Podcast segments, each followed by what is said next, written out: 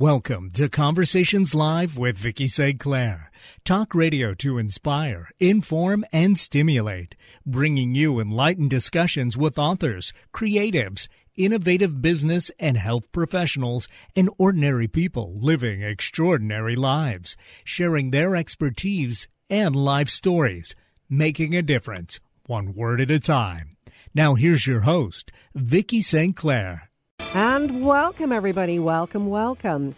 While many dream of living a life of happiness surrounded by deep community connection and living in harmony with nature, my first guest, William Powers, has done just that. He shares his journey in his latest book, Dispatches from the Sweet Life. We'll hear more about that in just a moment. Also, today, when our military men and women return from overseas deployment, we know that many have trouble adjusting to so called civilized life. And today, every day, more than 20 vets give up the struggle and end their own lives. Sean Parnell knows the challenges of vets firsthand. He's a Purple Heart recipient and best-selling author, and he joins us today to share what he's doing through the American Warrior Initiative to help returning veterans. Uh, things like getting helping them get mortgages and providing service dogs for them. We'll also get a sneak preview of his racy new thriller called Man of War. It's already getting rave reviews and it's not even out yet. First, I'm very pleased to welcome uh, William Powers to the show. He's worked for more than a decade in development aid and conservation in Latin America, Africa, and North America. His works appeared in the Washington Post, New York Times, International Herald Tribune, and the list goes on. And he's a senior fellow at the World Policy Institute and an adjunct fellow uh, faculty member at New York University. He speaks and writes wi- widely as an expert on sustainable development. William Powers, welcome. Thank you, Vicki. And um, I want to say the full name of your new book here is called Dispatches from the Sweet Life One Family, Five Acres, and a Community's Quest to Reinvent the World.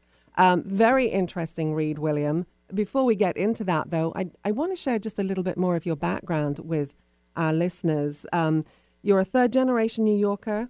In other books, you shared the story of how you lived in an off uh, off grid tiny house, a Manhattan micro apartment, and then, of course, your, your latest book, uh, which we're going to talk about in just a bit.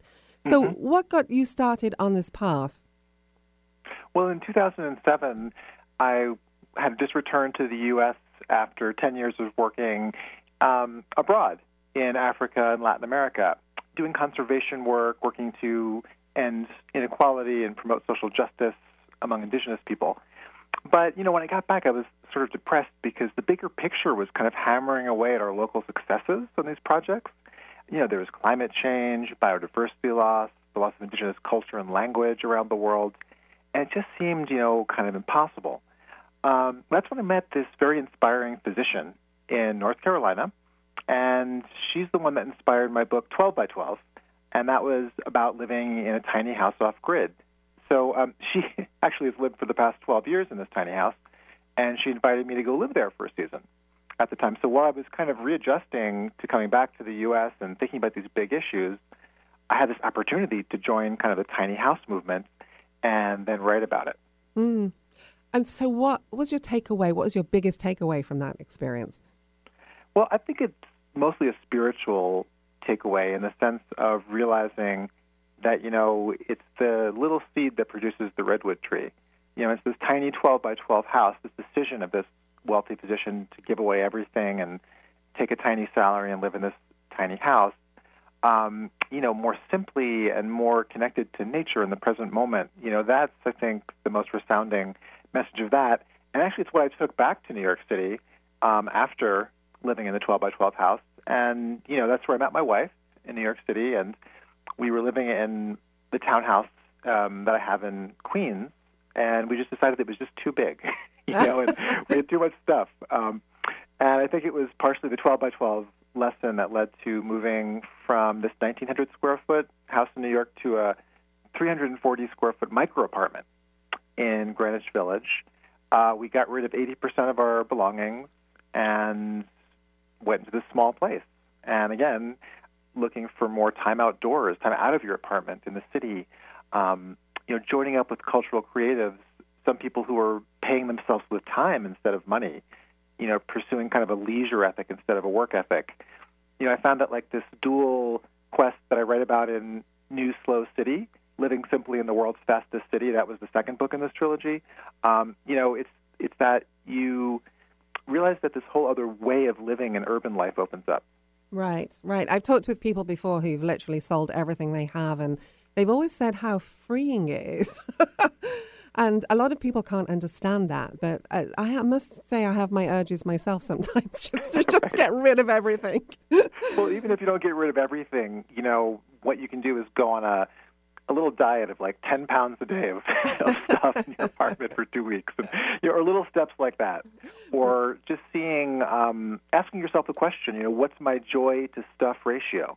Like, how much joy do I get out of each individual purchase that I'm making? Mm. Those types of questions. You kind of like, as we say in Latin America, you know, walking questioning. Each step you take is another question.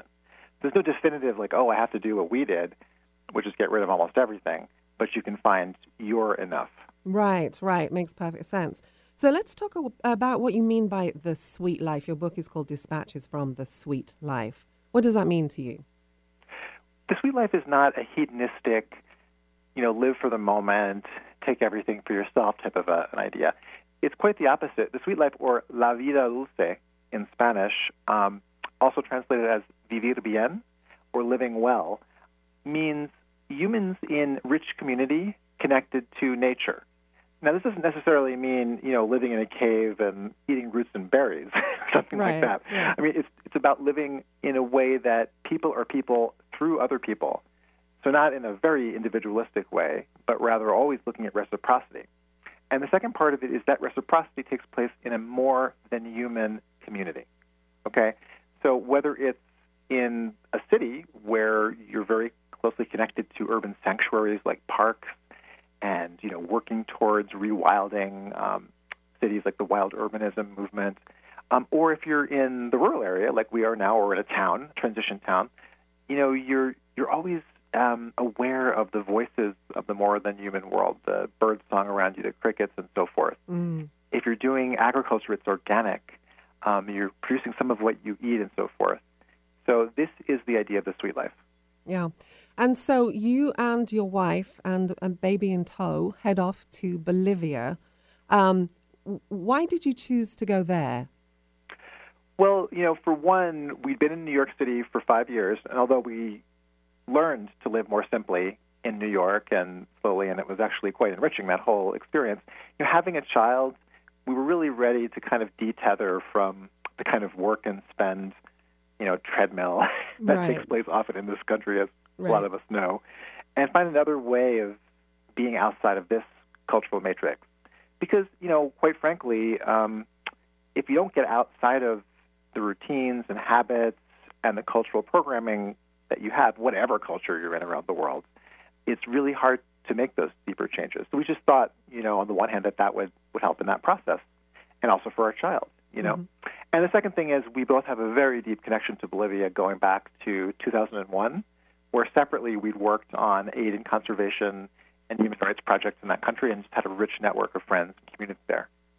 And so you uh, build yourselves an adobe house and you live in what's called a transition town. So let's explain what that means. Well, some of your listeners in Washington State will know what it is because there are several transition towns, um, you know, in, in Washington and transition streets in Seattle. The idea is that you just declare yourself part of this movement, and it's a movement towards local economy, uh, more human community closer to others, and organic agriculture and alternative energy. So it's a localism movement that's in contrast to the dominant globalist tendencies where everything's becoming bigger and you know bigger multinationals and conglomerations. You know, you have Exxon and Mobil, and it's not big enough. You know, you get Exxon Mobil, like right. one bigger corporation. Right. So this is moving in the opposite direction towards, you know, small communities. And um, so there's 1,600 of these transition towns in 45 countries now. And we helped start the first transition town in Bolivia, in our town there, in 2015. Mm. So we joined that movement. So it's a very it's a conscious movement then, um, but it's not necessarily planned by a specific organization. Well, it began in Totnes, England, in the southwest of that country Oh, in 2007. And that was the first transition town. So the movement started there and branched out through Europe at first. But there's no cookie cutter idea of what it means. It's, like I said, just finding a couple of people at least to form a core group, declaring yourself a transition town in, you know, line with these values or a transition street. And then through online resources and through trainings and so forth, you just deepen your capacity to move in these directions. And one of the big things about transition is the core group that starts it agrees to kind of go defunct eventually. Um, the idea is not to establish this in group, it's to, in some ways, become part of the municipal governance, uh, which is what's happened in our case. Hmm, interesting, interesting. So you mentioned that physician earlier, and you, you talked about leisure ethic, and um, I liked this. I read this in, in your work um, that the physician he lives in a, a twelve by twelve house expressed to you that um, simplifying one's material life means you don't have to work long hours to buy and maintain a bunch of stuff, which leaves time for open-ended chats, uh, like the kind you have in Bolivia. And doing nothing is a carbon neutral Right. activity. and we've lost the art of just relaxing and hanging out. Right? They have a phrase down in Bolivia called um, "you're an ociologo." It means you're a leisurologist. you know, and essentially the siesta culture. You know, where Right. like you stop at twelve o'clock noon, and then you start again at two thirty every day. And during that lunch period, it also includes you know time with your family, time to maybe take a little nap, time to be in nature, and then you go back to work. So it's Yeah. almost like you have two separate days. yes. And this idea of you know always filling your time. Do you know that American labor has become three times as productive per hour since 1970, and yet working hours have gone up? hmm That's why we're called the no vacation nation, Right, right. and why you know every October 24th we can celebrate you know Take Back Your Time Day, as we do because that's the day when the average European can just stop working until the end of the year, and Americans have to keep working Right. until the end of the year. Right. Because so, in other words, it's a it's a big, deep-seated pro- problem here, and you know, I just think taking back our time is one of the best things that we can do.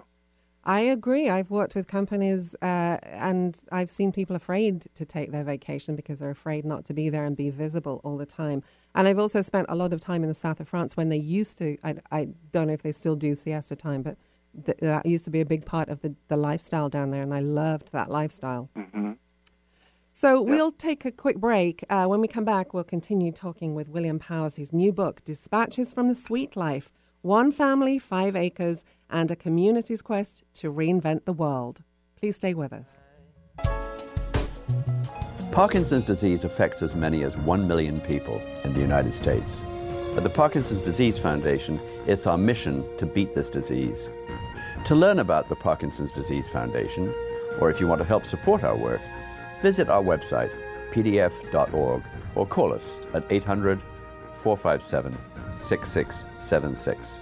In the Northwest, contact the Northwest Parkinson's Foundation at nwpf.org.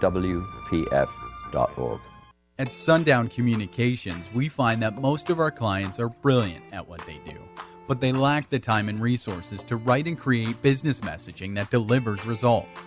That's where we come in, providing a diverse range of professional copywriting services for fresh strategic web content, PR, advertising and promotion, marketing, speeches, and much more.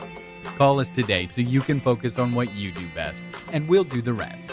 Call 800 495 7617. That's 800 495 7617. 180 over 111, and I had a stroke. I couldn't speak or walk. 150 over 90, and I had a stroke. This is what high blood pressure sounds like. You might not feel its symptoms, but the results from a stroke are far from silent. Get back on your treatment plan or talk with your doctor to create a plan that works for you. Go to loweryourhbp.org. Head to toe, everything's changed. Brought to you by the American Stroke Association, American Medical Association, and the Ad Council. Hi, this is Vicki St. Clair. If you have a business, service, or event and would like to deliver your message to a large audience, call me at 425 269 4772. Let Conversations Live shine the spotlight on you. Call 425 269 4772. Thanks for listening to Conversations Live with Vicki St. Clair. Join us live every Monday at noon on Alternative Talk 1150 or stream live from conversationslive.net. Exploring new territory every day. This is Alternative Talk 1150. And welcome back, everyone. You're listening to Conversations Live with Vicki St. Clair. And my guest in this segment is William Powers. And uh, he's an author, speaker, and expert on sustainable development and spent a great deal of time overseas and uh, in various stages of housing, right, William? So I want to um, ask when you came back from Bolivia, what was the biggest challenge for you to reintegrate into American life? Mm-hmm. You know, one of the challenges is materialism. I mean, let's just put it out there. you know, the average American um, has 17 times more environmental impact than the average Bolivian. Mm, that's in terms of how many global hectares it takes to maintain our lifestyle, and also in terms of the carbon that we're burning. And so when you see that in terms of the you know massive house sizes and the two cars per family and everything else um, adding up to this big impact, it just feels kind of painful in a way when you spent a lot of time kind of in the rainforests of South America where you've seen them being deforested exactly mm-hmm. for our consumption. Um, and when you see like one indigenous language being lost every two weeks because of incursions of big multinationals like ADM into these areas. So I think it's that kind of disconnect between this dominant lifestyle of the highest GDP country in the world, you know, and a kind of lack of real deep awareness of how that is reflected abroad. Right, right. Now, you had your challenges over there. I mean, everybody does, uh, not everybody, a lot of people dream of, you know, just giving up this um, this materialistic life, if you will, and, and going somewhere like you did. Um, but uh, that's not without its own challenges, of course. You um, had certainly a lot of challenges there. Um, yeah. So, talk to us a little bit about those, if you would, and what kept you going through those times. Mm-hmm. Well, yes, it's one thing when we first dreamed about, you know, ditching our um, good jobs in New York City and moving to this transition town where the Andes meets the Amazon. And, you know, we found this perfect piece of land and this wonderful community with people from 30 countries, um, you know, and so close to these big national parks and this, you know, really ideal situation in some ways. But then, you know, the reality is when you actually move there and suddenly you have cut your cords and you know, we dealt with a lot of problems. One was bugs, you know, not just um, infesting our organic acres, but also our house. And how do you deal with that, you know, without spraying and so forth? You know, another was there's xenophobia there, just as there is here. And, you know, I think a lot of it is also that, like, the kind of way we treat immigrants in this country, we as Americans also experience some of the blowback from that when we're abroad in terms of not being treated well you know, at one point um, that I write about in the book, we were actually, you know, taken in and fingerprinted into a, a holding detention cell and so forth. Like experience a little bit of what, it, what it's like, you know. Right. Um, and then also the fact that there's a certain gentrification that takes place. You know, not that we're trying to do that. We have a long connection to Bolivia. We speak Spanish. Um, rich connections on many levels um, to the country, including my one of my daughters is half Bolivian. My wife has three or four godchildren in Bolivia. But still, you know, we go down there and you're American. And if you buy land, you're probably driving the prices up for others. Right, right. A number of years ago, um, uh, Thomas Friedman, New York Times columnist, had a great success with his book uh, called Flat World. And mm-hmm. he argued his philosophy. Uh, every time I seemed to turn on television, there he was arguing his philosophy. Um, you don't necessarily agree with that, though. So talk to us about that, if you would. Well, you know, the flat world is a monoculture or a mick world where everything gets flattened out by, you know, basically global capitalism. You know, and Friedman celebrates that because it does allow access for some people who were, weren't able to be gaining from the global economy to connect via internet and so forth to opportunities. But I really don't think that's the way the world works. Even on his own terms, a very small percentage of people are able to engage in the way he's talking about, um, and most are left out. Um, but in another way, the world isn't flat; it's actually round. I mean, it's literally round, and also it's round in terms of, you know, the texture and hybridity and different cultures. So I don't really subscribe to this modern idea of progress with a capital P, that everything's kind of moving from like underdeveloped to developed. Oh, how convenient. That's towards us. Right, right. So the whole lexicon, the vocabulary has been, in a sense, colonized. Right. So we look for a different vocabulary around post development. You know, the ideas of Arturo Escobar, um, the anthropologist who talks about um, hybridity and a thousand different responses to what development means. So I love the idea of the world is round. Right, right. And you talk about flow, fair, local, and organic, um, which, of course, we've seen a lot of uh, anti globalism lately, uh, or talk of it. Um, and w- what's your feeling around flow, fair, local, and organic? Well, yeah, that flow ties in with the trans- transition movement of localization. And, you know, right now you have a huge percentage of GDP going through multinationals and only a small amount going through local entrepreneurs. So it's increasing that, like they did in Totnes, England, the first transition town, where now they've taken two million pounds British pounds out of the supermarket chains, and brought them to local businesses, and also created their own factories, like a beer factory in that town, run by local people. So, you know, this is not part of the um, reactionary anti-globalism movements that are more right-wing and more ethnocentric right. kind of movements. This is more of like a it's globalizing, um, you know, fairness and freedom and healthy food and all of these things. It's like the farmers markets in your town and you know, when you go to local bookstores instead of chains and all of those decisions that you're making on a micro level. But it's like not just you making those decisions, it's the policy realm where you're setting up the incentives. You're taking all of the subsidies out of big companies like fossil fuel subsidies, and you're putting the subsidies into local businesses. Right, right. Um, so you talked earlier about the importance of raising questions. Keep questioning when you're when you're experiencing this lifestyle, and of course, the big question is: is it sustainable long term? Mm-hmm. Um, and your view on that is? Well, Vicki, that's a great question. A lot of people wonder about that. Like, is this a utopian idea of localization? Well, for one thing, I'm not saying that there's not going to be a global economy. Of course, there is going to be um, in this other world that I'm talking about. It's a slow and conscious movement in terms of just recentering our economies in the local. So at least not 90% multinational and 10% local. Maybe you get up to 20, 30% um, local economies. The wonderful thing about that is not only do you get to know the people producing this stuff for you, and that you're sharing with in local economies and that you're supporting things in a bioregion, but you become more resilient to climate change. And when we look at the way things are going, if you see some of the latest science on polar ice melt, you know, the loss of coral reefs and everything else that's going on in this massive assault we have on Mother Nature right now, um, we're going to be forced to localize. Um, you know, right now in a lot of countries, if you look at the statistics, like the same amount of, say, apples that are being exported from England are also being imported.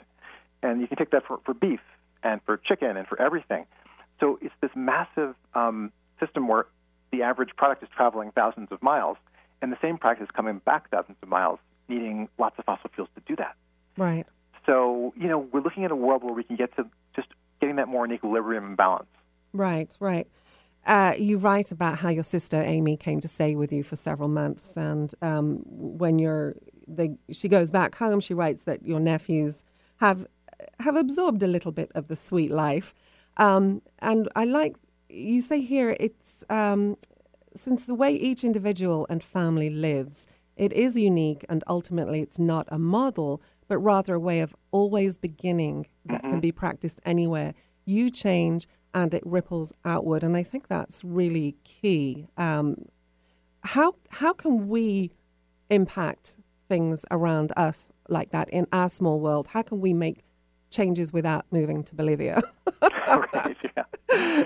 Well, the idea isn't that, you know, you pursue the Bolivian sweet life. It's that the book, you know, Dispatches from the Sweet Life is trying to release the question, you know, what's your sweet life? How can you take a step, walk in questioning, towards having more harmony with your community and with the rest of nature? So one thing is to have a meditation practice, you know, or a yoga practice, or some kind of a spiritual path that gets you out of sort of dogmas and theologies and so forth, but just into yourself, you know, and also connects you to nature. That's one. Um, the other is like taking that spiritual basis and then also finding community, people that are also embracing that. You know, people who are tuning out of or even embargoing some of this um, insane following of each individual election as if it's the most important thing in the world, and the media cycle, stepping back from that, going on a media diet, and connecting to your local biosphere and to your community on a much deeper level. It doesn't mean you can't follow current events, but really putting it on the back burner. You know, and then the other thing that you can do is, you know, look at sort of your happiness. Are you feeling good? you know, like are you are you joyful? And if the answer is no, maybe just look at the deeper reasons for that. And I've noticed, you know, coming back to the United States, we're back right now um, on this book tour around the country. Um, just, I think a lot of people are using pharmaceuticals um, or trying to buy their way out of that unhappiness and creating more isolation um, from their true selves. So I just tell people, you know, just take a deeper look at it. Mm. And it's so easy to find non corporate ways to connect with others and yourself. Right, right. Well, I'm, I'm just a little over halfway through the book. Um, I haven't quite finished it, but I'm definitely going to finish it. It's a great read. Um, Thank you. And somebody on the on your back cover, Richard McCarthy, says it's self-effacing, funny, and strikes at the core of what is missing today. Um, very true. Uh, the book is called Dispatches from the Sweet Life One Family, Five Acres, and a Community's Quest to Reinvent the World. And I want to just read a, a couple of lines from the uh, preface here. You say, finally, memoir, uh, because this is a memoir, is mm-hmm. not diary, but rather literary art seeking a migration from fact to truth. I hope this book might catalyze reflections, emotions, and inspiration in you toward harmony within that broad, inclusive tribe called us. We definitely need more us right now. right.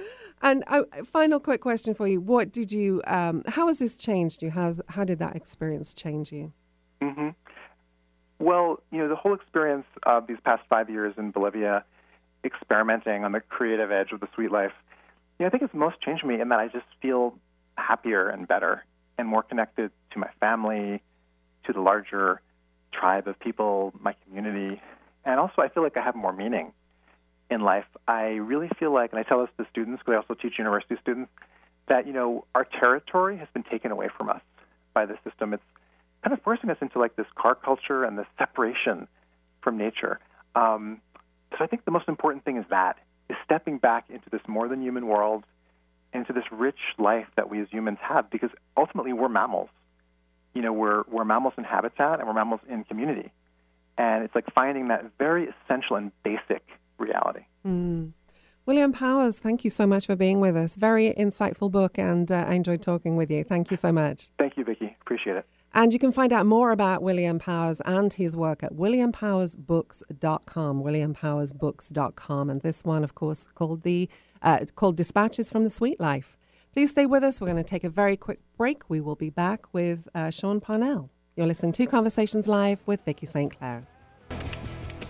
Let's see if I. I guess that. this just isn't working. Knowing you have a great idea for a book is one thing, writing it, another. So, what's stopping you? Maybe you can't find time. Maybe you don't know where to begin. Maybe you wrote a couple of chapters, then disappeared down a rabbit hole.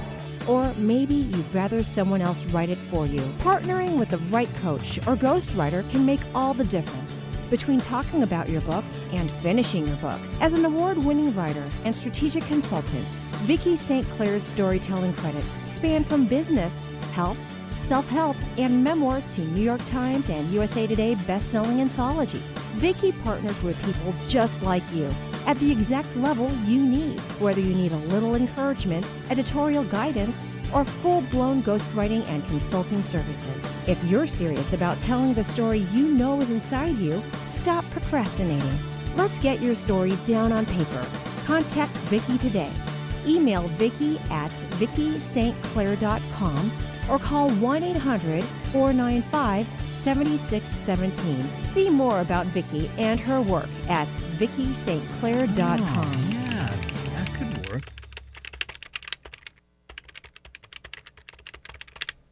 Conversations Live with Vicki St. Clair discusses issues that are important to you, like good health and well being, finding a new job, and building your business.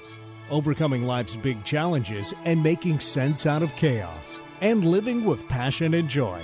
Join us Mondays at noon Pacific for Conversations Live with Vicki St. Clair. See conversationslive.net for show schedule and guest information.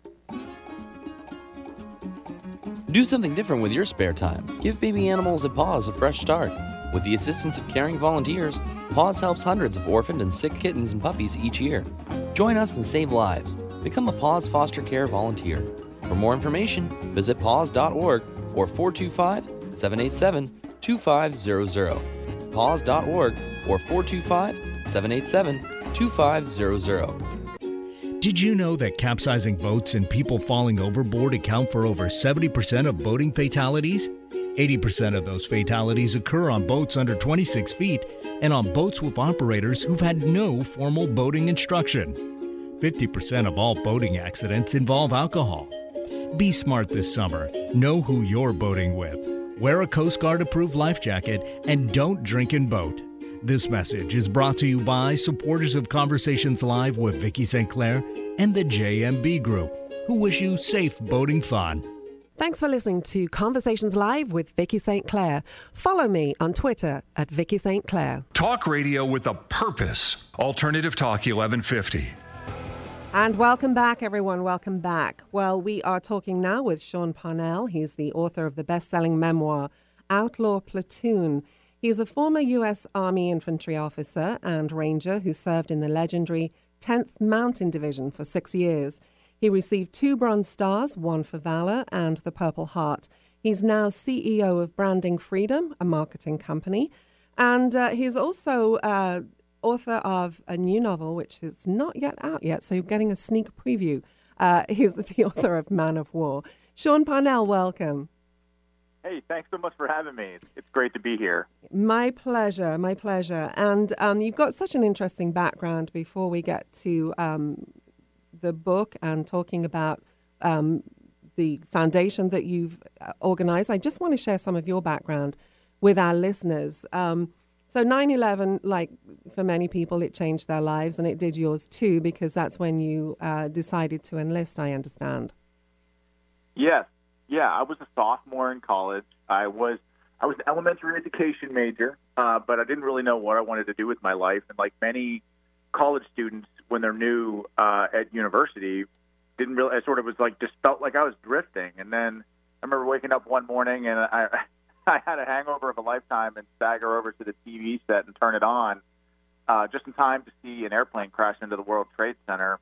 And you know, at that moment, like so many others, my life was changed forever and just became laser focused on serving the country and getting in the fight and being on the front lines and going to ranger school and jumping out of airplanes. I mean, none of this was ever on my agenda. I mean, I don't come from a military family. It was just one of those things that I, I witnessed that selflessness that many Americans exhibited that day, you know, running into the flames to save Right. people that they didn't even know. And it just it just it just inspired me to serve something greater than myself. Right, right.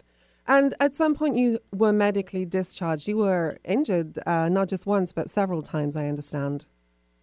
Yeah, this was this was back at, at a time in Afghanistan in 2006 when TBI or traumatic brain injury was wasn't even an acronym. So I had gotten blown up in Afghanistan by a rocket propelled grenade, and I, I fractured my skull in, a few places.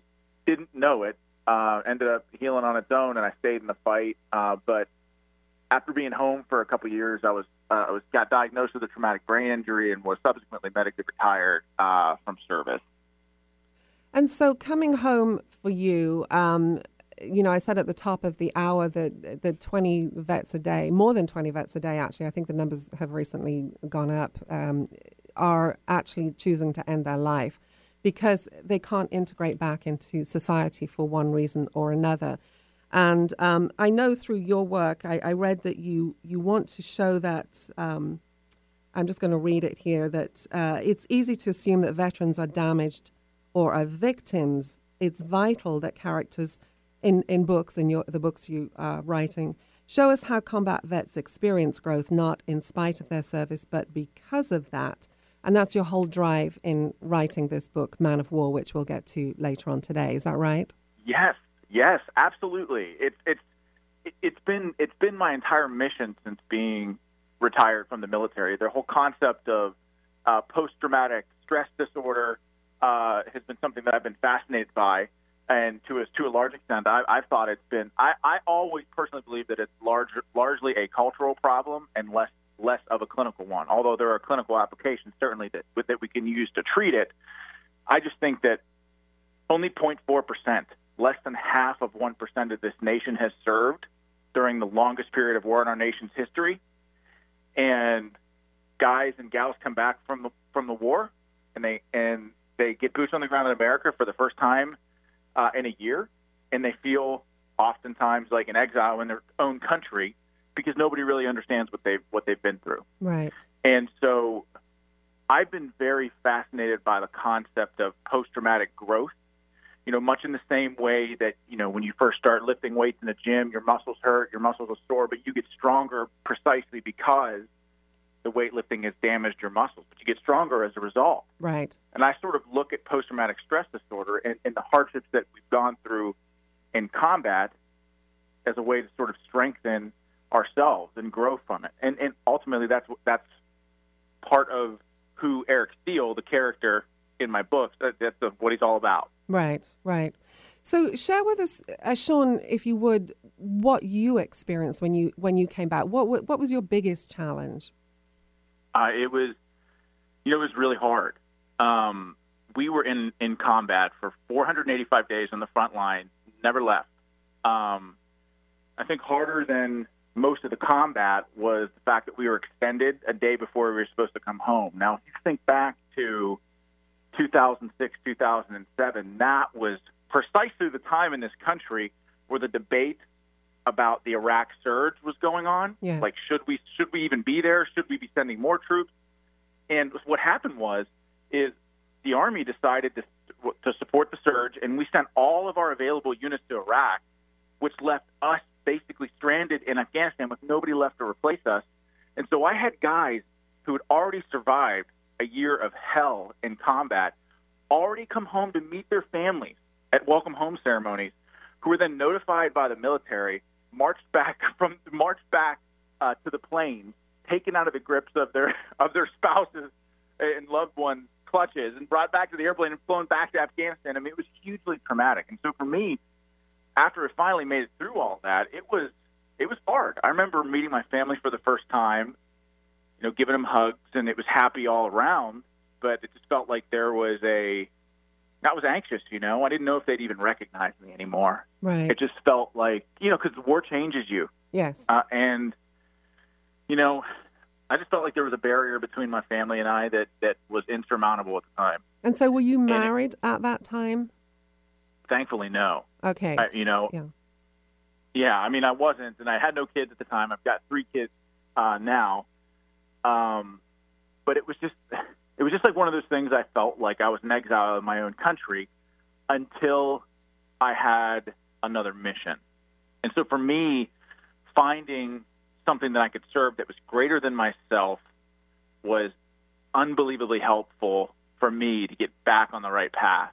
You know, and of course, of course, the war is with me every single day. It's the first thing I think of when I wake up, and the last thing I think about before I go to sleep at night. But um, because I feel like I'm out there, you know, helping veterans directly, you know, working, volunteering my time for nonprofits, and making, you know, doing everything I can to get service dogs into the hands of our ailing veterans. Um, I mean, it helps. It really helps to be out there in the fight, trying to help these men and women come home. Right. Your story is very reflective of somebody else I spoke with who's uh, up here in the Pacific Northwest. And he started, when he came back, a farm. His name was uh, Chris Brown, and uh, his organization called Growing Veterans. And uh, it's all about veterans healing through helping veterans and working with the land. It's up in Bellingham. All right, we're going to take a quick break. Uh, my guest is Sean Parnell. His book is Man of War. And you are listening to Conversations Live with Vicki St. Clair. Please stay with us. 180 over 111, and I had a stroke. I couldn't speak or walk. This is high blood pressure. Get back on your plan. Go to loweryourhbp.org. Brought to you by the American Stroke Association, American Medical Association, and the Ad Council. This is Martha Norwalk. Every Sunday morning, beginning at 9 a.m., thanks in part to Mary Moss and Pet Tandem, we cover the world of animals. This week, September 9th, it's a Best and Rasmussen Reset Sunday with Dr. Nels Rasmussen in the studio. Dr. Nels can help with emotional, behavioral, or physical problems, and he can test for allergies, drug, or supplement compatibility and dosages for you or your animal friends. So please plan to call in for your remote session on Martha Norwalk's Animal World Sunday morning, 9 a.m. to noon, right here on Alternative Talk, AM 1150. At Sundown Communications, we find that most of our clients are brilliant at what they do, but they lack the time and resources to write and create business messaging that delivers results. That's where we come in, providing a diverse range of professional copywriting services for fresh strategic web content, PR, advertising and promotion, marketing, speeches, and much more. Call us today so you can focus on what you do best, and we'll do the rest. Call 800 495 7617. That's 800 495 7617. Conversations Live with Vicki St. Clair discusses issues that are important to you, like good health and well being, finding a new job, and building your business, overcoming life's big challenges, and making sense out of chaos, and living with passion and joy. Join us Mondays at noon Pacific for Conversations Live with Vicki St. Clair. See conversationslive.net for show schedule and guest information. You're listening to Conversations Live with Vicki St. Clair. Talk radio to brighten your day. Going against the grain has never been this much fun. Alternative Talk 1150. And welcome back, everyone. You're listening to Conversations Live with Vicki St. Clair, and I'm very pleased to be talking today with Sean Parnell. Um, so, Sean, before the break, we're talking about the importance of um, when you came back from uh, the war of having that mission, because that kind of seems like it gave you direction and, and some grounding there. And um, right. Yep. You is that when you co-founded the American Warrior Initiative? Y- yes. Yeah, and you know it was initially founded to educate, inspire, and give back to our military. Um, and the educational component was really about educating civilians and and people in the workforce about what it what it means to be a veteran, but not not only what it means, but what it means to hire a veteran and what qualities veterans can bring to the workforce uh, that that are exceptional. And so it, it, it grew from there into a, a multi-million dollar charitable organization, which is which was again never on my radar, but what started as a small organization that just helped give back to veterans in any way that we could, has sort of blossomed into an organization that tries to get service dogs into the hands of our veterans as fast as possible. Right, because ordinarily there's like a, a, a, five to ten year waiting list for those dogs. Yes, right? yes. You know, I'm so glad that you brought that up because it's so true, and it, and it's a travesty. You know, I've seen firsthand when when a veteran is paired with a, this a young puppy and the puppy undergoes this training, but the, there is there is a legitimate, tangible bond that happens between veteran and dog, and you can see it happen, and it's so powerful. In and these dogs have this healing qual- quality and give a veteran a sense that that somebody always has their back, Right. and and quite literally, I mean, I believe it saves lives. Oh, I I believe so too. I'm a big dog uh, person, so I know just what a difference they can make in somebody's life, and especially if uh, you know they've got nobody else. As you said, they've got someone who's always got their back, even if it's furry and has four legs. um, it's it's an ama- it's an amazing amazing thing. You, I, I'm not making light of it because it's really amazing, and it's very expensive to train those dogs. I think like fifteen to twenty five thousand dollars. You, got it. Yep, Yeah. you're exactly right. And and part of what we do is we partnered with a couple of great uh, nonprofits that help us service different geographic areas in, in the United States. So uh, all of these organizations are just fantastic. And what we focus on doing is having a look at each of their individual wait lists and just trying to diminish them as fast as we possibly can by getting rid of the financial question and the dollar amount question because we'll come in and we'll fund the dogs and we'll fund the training. And, and our organization is structured in a way that there's no bureaucratic red tape. It's just like if my if I or my co-founder believe that after a veteran has been vetted uh, and qualifies for the program. If we believe he's fit for a dog, he gets the dog, and he gets it fast. And Right. so it's been so wonderful to be a part of that and see the healing effect that it can have on our nation's veterans that are, that are quite quite honestly struggling Right. in a lot of ways. And, and it's not just dogs. I mean, you help with mortgages and, and just reintegrating into society. So, if listeners want to find out more about the American Warrior Initiative, I know they can go to your website, um, which is official Sean Parnell, and find out yep, more about it. Yeah, Yeah. or they can go Dot or they can go to the AmericanWarriorInitiative.com, um, and you can get all the information on our organization from there. Okay. All right. So, um, great work on that. I think it's awesome, and I know you love to surprise surprise these people in person. So that that must be very moving. I can imagine presenting these people with with dogs like that. It's it's pretty cool to be a part of. It, it has, you know, we get the veterans, get the veterans permission and stuff. Like he, he thinks he's coming out to, to an event to be honored, so we're not like ambushing him on stage. You know, ambushing combat veterans that have PTSD is generally not a good thing. it's generally not a good thing, but um, it it sort of has a move that bus type moment and a quality to it. And, and these veterans, uh, they're so appreciative, and it's it's such an honor to help them. Right. Right. And so let's talk about Man of War because that's actually coming out, I believe, September 11th. Correct. Yes. Yeah. Yes. So you just you say you think of Man of War as Jason Bourne meets House of Cards, but um, Yes. go on. You you tell us about it in your own words. No, that's that's that's that's the best way I can explain it. And you know, for me, I grew up reading. I was a voracious reader as a kid.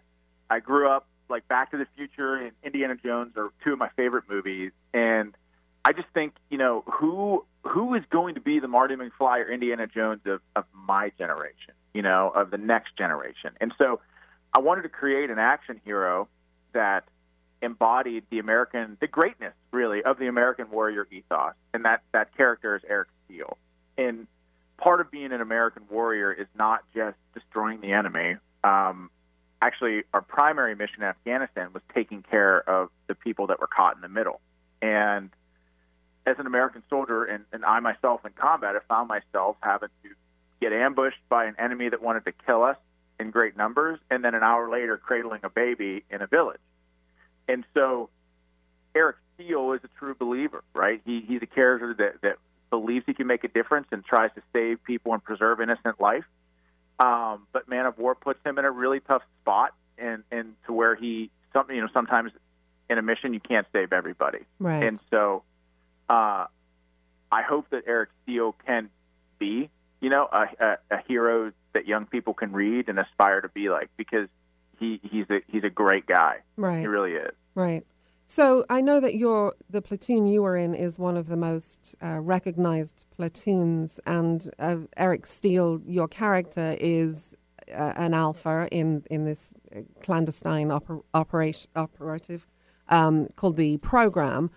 Um, yes. So, how much? I know that you've integrated some reality or some real stories into your novel. Um, like what?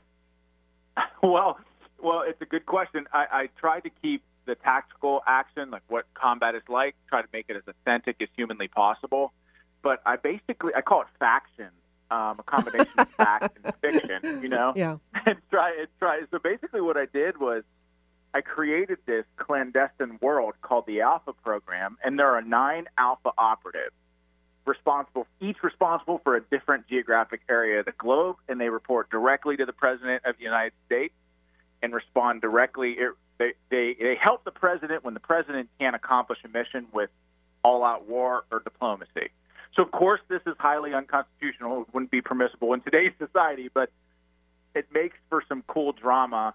Uh, so when the president needs to put out a fire somewhere, he sends in an alpha. And Eric Steele is the youngest and most talented alpha in American history, and that's who the story follows. Right. Right. And so I came up with this idea when I was in Afghanistan, thinking like, "Oh my gosh, here we are. We're ready to go after this high-value target. We know he's in this compound right here, but we got to wait 48 hours to go get him." So, because some general 3,000 miles away has to approve it.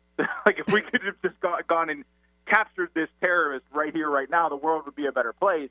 But we got to wait two days for approval, and by the time we go on the mission, he'd be gone already. so that was the, that was the inspiration behind why I created the the Alpha program, a, an organization with no red tape and exists to inflict harm on the enemies of the United States of America. Right, right. You list. Uh, I read some of your influences, if you will. Um, eight eight books you say that will keep you enthralled even if a bomb goes off. And number one, number one was Harry Potter. but I. Oh my gosh, they the best. Uh, they are the best books ever written. And and understand that it is really hard to convince a bunch a bunch of American, you know, meat eaters, the infantrymen on the battlefield. Those books are good. But I did it, and we were having conversations on the front lines of Afghanistan about whether or not Snape was a good guy or a bad guy because the Deathly Hallows hadn't come out yet.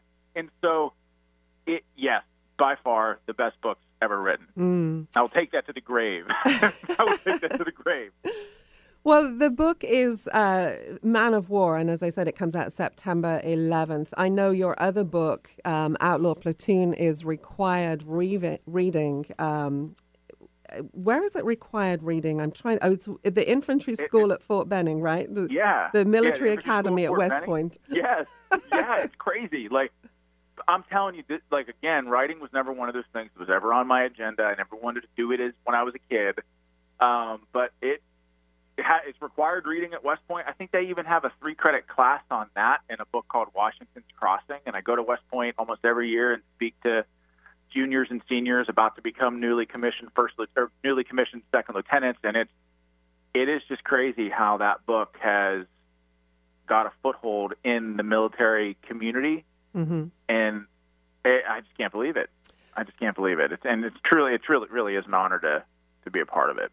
Well, it's a pleasure talking with you today, Sean. Uh, thank you for all that you've done and all that you're continuing to do to help other vets. Um, a final word you'd like to leave us with today? If you know a veteran, just thank, of course, thank them for their service, but just tell them that you're there if you need them. And if, if you do that, you, you'll save lives, and that veteran so much appreciate it. And the website, the best website uh, where you can find out everything from here is official seanparnell.co. I have co here. Is it co or com? Yeah, you can you can use either, but .co is the is the I've migrated to .co because I guess it's the cool thing to do. Okay, so. very good. and you can stay up and, up on the trend. and people can find out more about the American Warriors uh, Initiative on, on, that site, uh, officialseanparnell.co. All right. Thank you, yes. Sean, very much for being with us today. Appreciate it. Thank you. And you can find out more uh, about us. You can listen to uh, past podcasts at conversationslive.net. You can find me on Facebook at Conversations Live with Vicki St. Clair and on Twitter at Vicki St. Clair. And uh, that brings us to the end of today's show. We'll see you next week. Until then, live well, live strong. Hi, this is Vicki St. Clair. If you have a business, service, or event and would like to deliver your message to a large audience, call me at 425 269 4772. Let Conversations Live shine the spotlight on you. Call 425 269 4772. Conversations Live with Vicki St. Clair discusses issues that are important to you, like good health and well being, finding a new job, and building your business overcoming life's big challenges and making sense out of chaos, and living with passion and joy. Join us Mondays at noon Pacific for Conversations Live with Vicki St. Clair. See conversationslive.net for show schedule and guest information.